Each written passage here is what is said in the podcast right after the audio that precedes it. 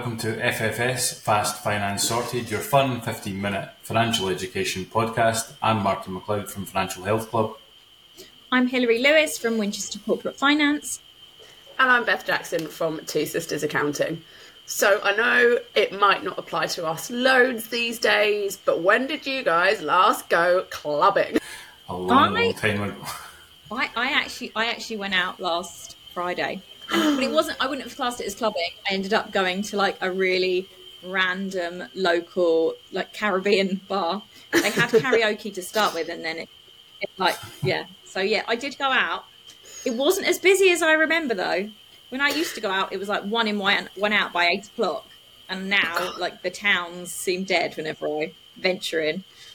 Yeah, so sad news. Yeah, I can remember when I, when I, Go ahead, Matt. I can remember when I was young, like the nightclub queues would be around the corner. Like you would, you would, you would have to queue for like an hour to get into one, and now you never see that nowadays. And I think like we used to be out Thursday, Friday, Saturday, Sunday at nightclubs, and now the younger generation, I think, would be lucky if they go like once a month to a nightclub. It's just changed days because we there were so many promotions that available when we were young.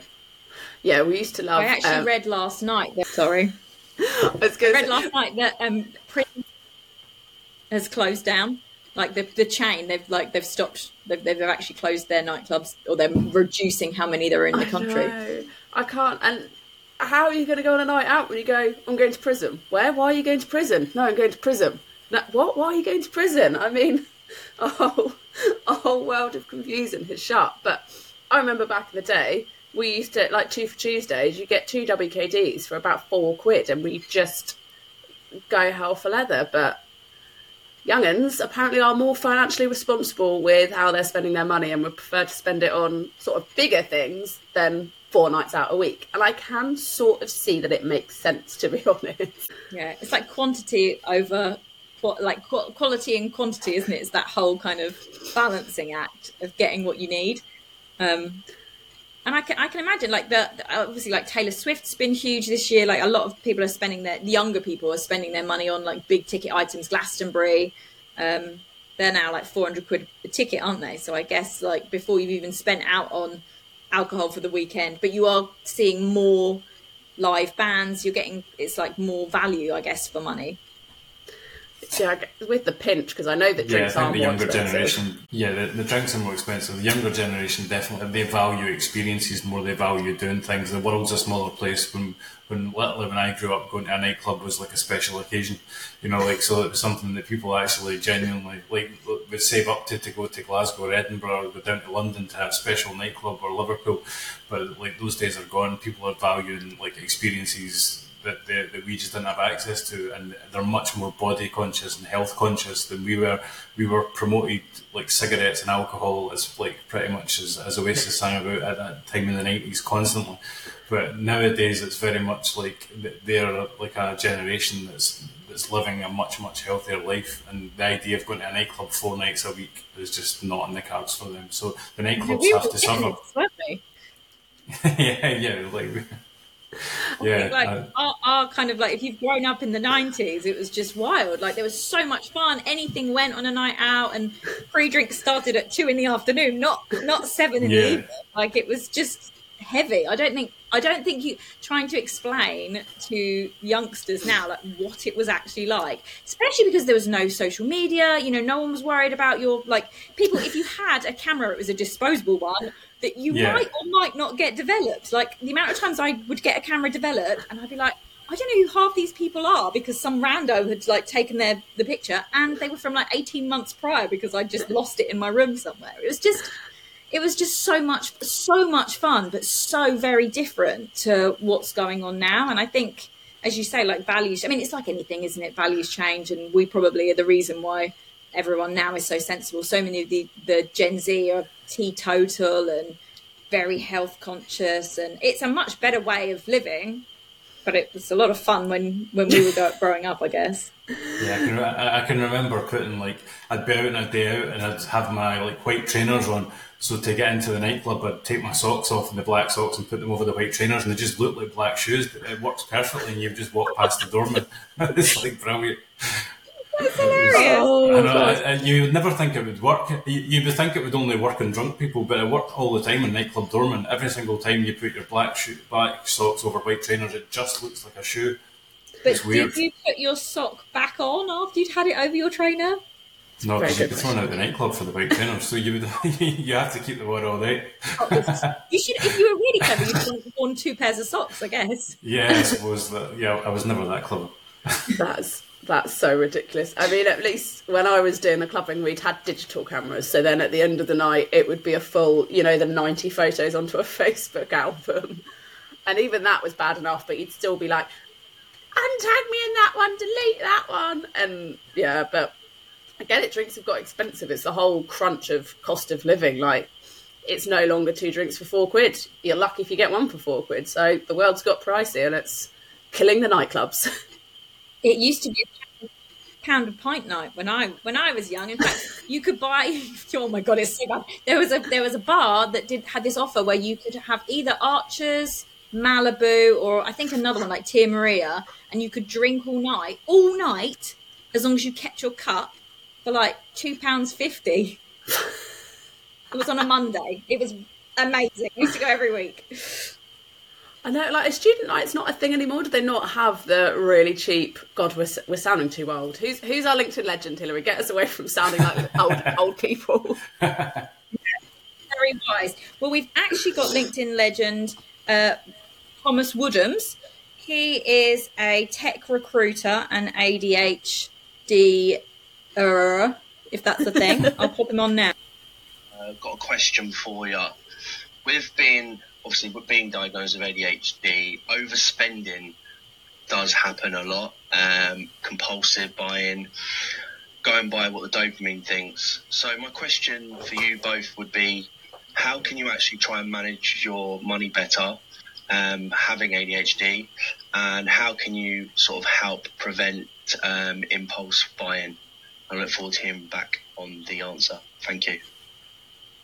I think that's a, that's a big one. I think impulse spending in the UK, the average person spends five thousand six hundred a year on impulse spending, um, and people with ADHD are probably four times more likely to impulse spend. So that means that obviously their impulse spend is a lot higher.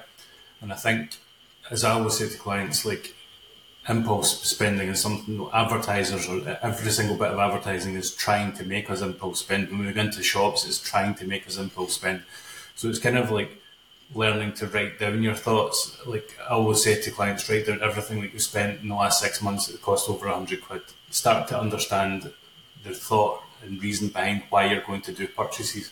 And then when you see it written down, then you might see some patterns repeating.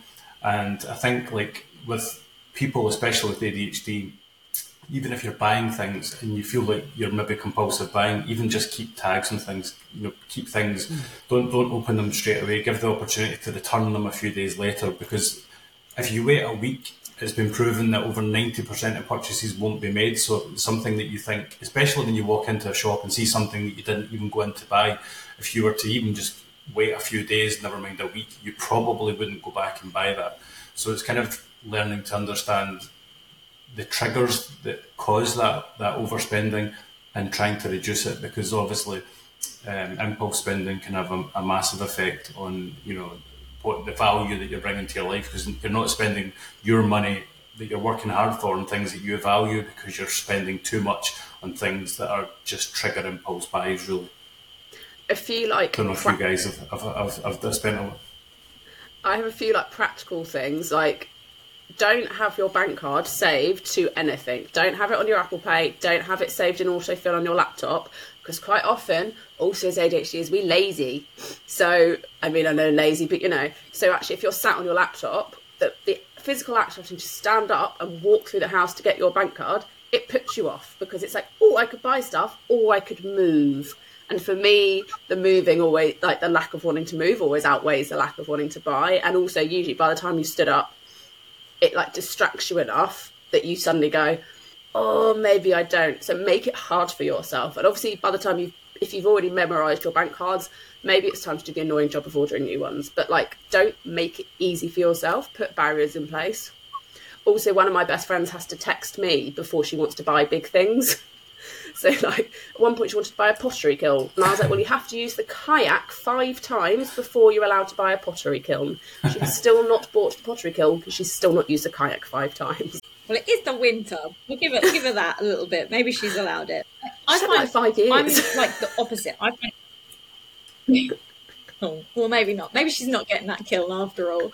I find it really. I'm like the the opposite. Out of me and my husband, I, he is the one who will always frither, and I'm the one who's like, nope, definitely not. We don't need it. It's not important. I find it really hard to spend money, but I often say to him, like, right, we are not, we're going to have a spend free weekend, or we're going to have a spend free like week or 24 hours, whatever. And literally, you are not allowed to make pro, purchases, purchases in that time frame. And I think setting little challenges like that for yourself can sometimes really help you just get out of the habit because I think that's what a lot of it is as well. Is that those you know you think oh I need it oh oh and it's it feels nice to buy something but then you're just left with that horrible guilt feeling of oh my god I don't have them I've just spent this and you know and I think it's just finding that balance isn't it of of of learning as you say like writing things down seeing where you are spending seeing what your triggers are and kind of planning ahead for them. And if you can, if you find like if you're quite competitive, like me, setting challenges works really well. Um, to say no, I'm not going to spend anything because it's actually really hard. Like I, I find it even with the kids. You know, we'll go for well, oh, let's have a walk. Oh, well, we've happened to walk past a cafe and let's have a hot chocolate. And it's like, no, we're going to not spend any money. We're not getting the ice creams today. We're having a spend free day.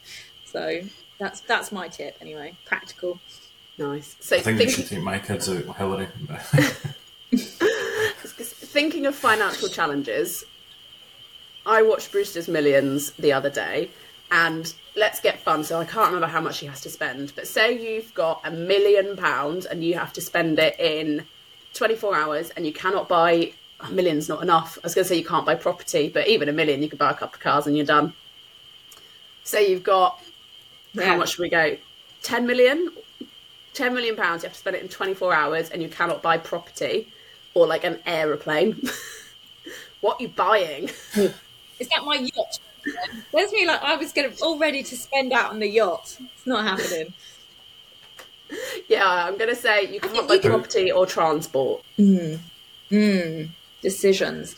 You could you can certainly throw some very, very lavish parties. Jewelry is always a good one.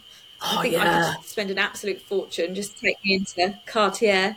I'm I'm ready for it. Um, Imagine the shiny things. And yeah, travel would be another Yeah. I think that's probably when you, can, say spend. You definitely splurge. I think. Sorry, he spends. Just... A, he buys a uh, baseball team at one point. that's a smart move. I was going to say because actually, ten million yeah, these days sadly isn't loads of money. Yeah, ten million invested in a football club would disappear in a day. That would be the easiest way to. That's the easiest way to get rid of it. yeah, it's, it's it's such a good film though to help you stop with um like to teach you the kind of value of money though and how you think it's easy to fritter away which well it is but actually if you have to spend sometimes you end well brewster ends up making money, back money doesn't he he's trying to make these like you, i think doesn't he do stock exchange stuff and he ends up like just throwing it all in being a bit taking a few risks and actually they pay off and he's like oh my god this isn't what i planned and I think, I mean, not that everyone should start frittering away. I'm not, I'm not an advocate of that, but I guess sometimes in business you have to take a few risks, don't you? Spend money to make money. The greatest yeah. risk is no risk, as they always say. You, have got to you've got to take risk in order to, to be successful, which is the same in investing. Like Brewster's Millions, I can remember I can remember being in like Wimpy watching like after watching Brewster's Millions. Like that just shows you how old I am like Wimpy was like the the most successful burger chain, so like time waits for no man. So you know, it is a case of like it is to be successful, you need to take risk. And McDonald's is obviously taking on Wimpy was an example of that. And, and look how successful McDonald's have been in, in Burger King since. But they don't sell a, a Wimpy Knickerbocker Glory, do they? And they were always fantastic. yeah, I know that, that's, they are missing. They are missing a trick there. I think. Yeah clearly. Thank you for joining FFS. This is, episode has been sponsored by Reward Finance Group. The first 10 people to leave a five star rating will get a coffee on us. Just remember to use the hashtag FFS Fast Finance Sorted. Thank you very much for listening.